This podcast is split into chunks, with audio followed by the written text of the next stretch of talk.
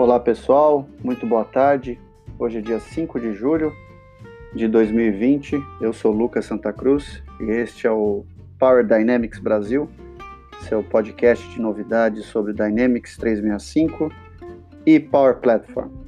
Hoje nós temos um episódio com muitas novidades bacanas, começando aqui é, a respeito do Dynamics 365 Marketing Saibam vocês que este módulo do Dynamics, que tem ganhado bastante tração nos últimos meses, tem se sofisticado bastante, possui uma funcionalidade de gestão de webinars bem robusta.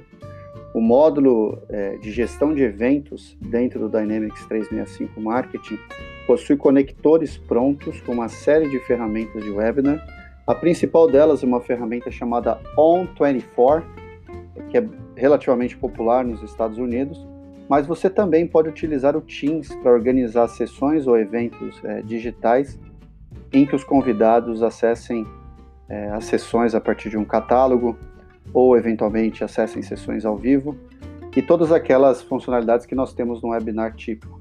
Então eu incluí um link nesse post para que vocês vejam como é feita a configuração da parte de webinar dentro do contexto de gestão de eventos no Dynamics 365 Marketing e eu tenho certeza que vocês vão gostar. Está muito simples, mas ao mesmo tempo bastante robusta.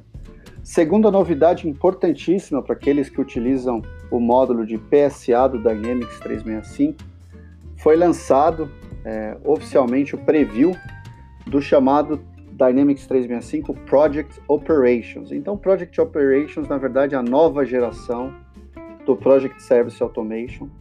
Então, é uma geração muito mais robusta do módulo que traz uma série de funcionalidades que antes eram exclusivas para o Project Online e também para o módulo de gestão de projetos do ERP do Dynamics, do Finance and Operations. Então, a gente pode entender o Project Operations como uma convergência do que nós tínhamos antes de gestão de projetos no módulo de CRM, com um pouquinho do que tínhamos no módulo de RP, com a ferramenta e a própria gestão de projetos do Project. Então, isso traz benefícios sob o ponto de vista de flexibilidade, de trabalhar com gráfico gigante, análise de caminho crítico, que era um pouquinho mais chata de ser realizada dentro do PSA. Então, agora nós temos esse preview oficial. Antes, o preview estava disponível apenas para alguns clientes selecionados pela Microsoft. E agora é, vocês podem assistir é, as informações públicas desse preview e se programar para eventualmente atualizar o ambiente de vocês, quando isso for possível. E agora, uma terceira notícia relacionada ao Dynamics, na verdade é mais um lembrete. O Dynamics 365, o aplicativo para Outlook, que é o chamado suplemento para Outlook, ele já foi migrado há algum tempo, vocês devem né, se recordar, a gente já falou aqui no, no podcast que nós temos duas versões do aplicativo para Outlook, uma versão mais antiga, que é, exigia instalação na máquina, e uma versão mais nova, que tem estrutura de suplemento, que você não precisa realizar a instalação, ela pode ser realizada diretamente do, do servidor, né, ela, através de um push centralizado. Essa solução nova do aplicativo para Outlook do Dynamics, é, ela é muito mais é, ágil, muito menos pesada e está gradualmente tendo quase todas as funcionalidades que a gente tinha para o aplicativo antigo. E esse lembrete é que no dia 1 de outubro, agora de 2020, o aplicativo antigo será oficialmente descontinuado. Tá? Então não haverá mais suporte é, da Microsoft para o aplicativo atualizações de segurança é, ou outras atualizações críticas para o módulo. Então, se atentem, realizem a atualização, experimentem um aplicativo novo na interface unificada assim que possível, para vocês não terem nenhuma dor de cabeça é, com relação a isso. Então, aqui a gente encerra as novidades do Dynamics 365 e vamos para duas novidades rápidas do Power Platform. Na verdade, uma da Power Platform e uma outra a respeito do Teams. Então, para Power Platform, eu já comentei aqui em episódios anteriores a respeito do AI Builder, que é uma ferramenta dentro da plataforma para criação e configuração de modelos de inteligência artificial previamente definidos. Tá? Então, é uma biblioteca de modelos de inteligência artificial que a Microsoft distribui e disponibiliza para que os clientes e as empresas possam utilizar esses modelos como base para a criação dos seus modelos de inteligência artificial corporativos, para não ter que escrever nada do zero e tentar, tanto quanto possível, ter modelos que possam ser configurados sem a necessidade de código. Tá? Então, muitos desses modelos vocês já conhecem, já estão prontos, alguns fazem parte dos seus insights, como scoring automático de oportunidades, é, outros é, fazem parte é, do, da plataforma como um todo, como por exemplo a ferramenta de digitalização de cartões de visita. E agora os modelos que foram lançados, que é o Entity Extraction e o é, Category Classification, é, são modelos que a partir de um determinado texto eles identificam palavras-chave ou palavras de um domínio específico para fazer a classificação de uma entidade relacionada. Então eu vou explicar aqui trocando em miúdos. Imagina que você tem é, um modelo de texto é, em que menciona, por exemplo, um, um assunto, problema no ar-condicionado, né?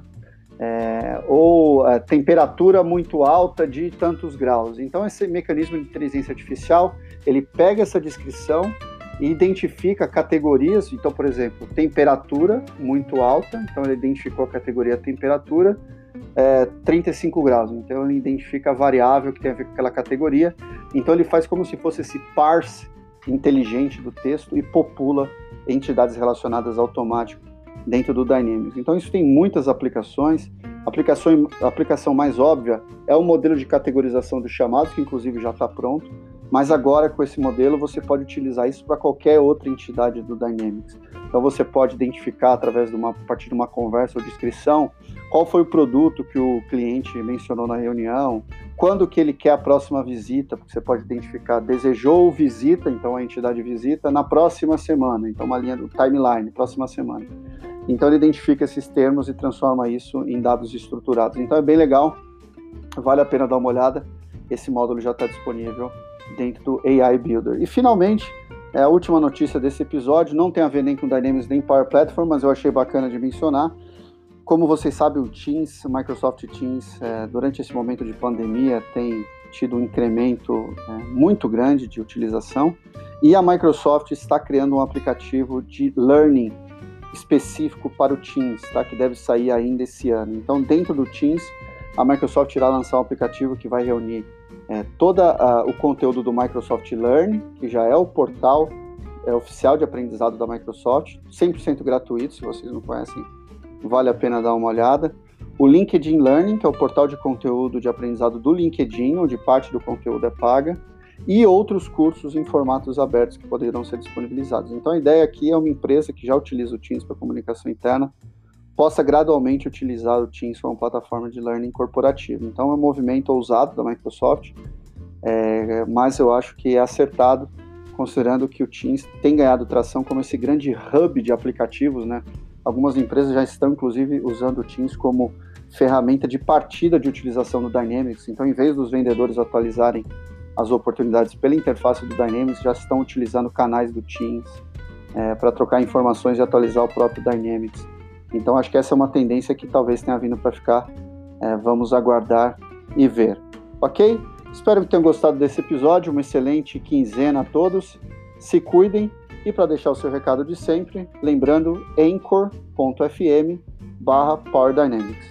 Um grande abraço a todos e até a próxima.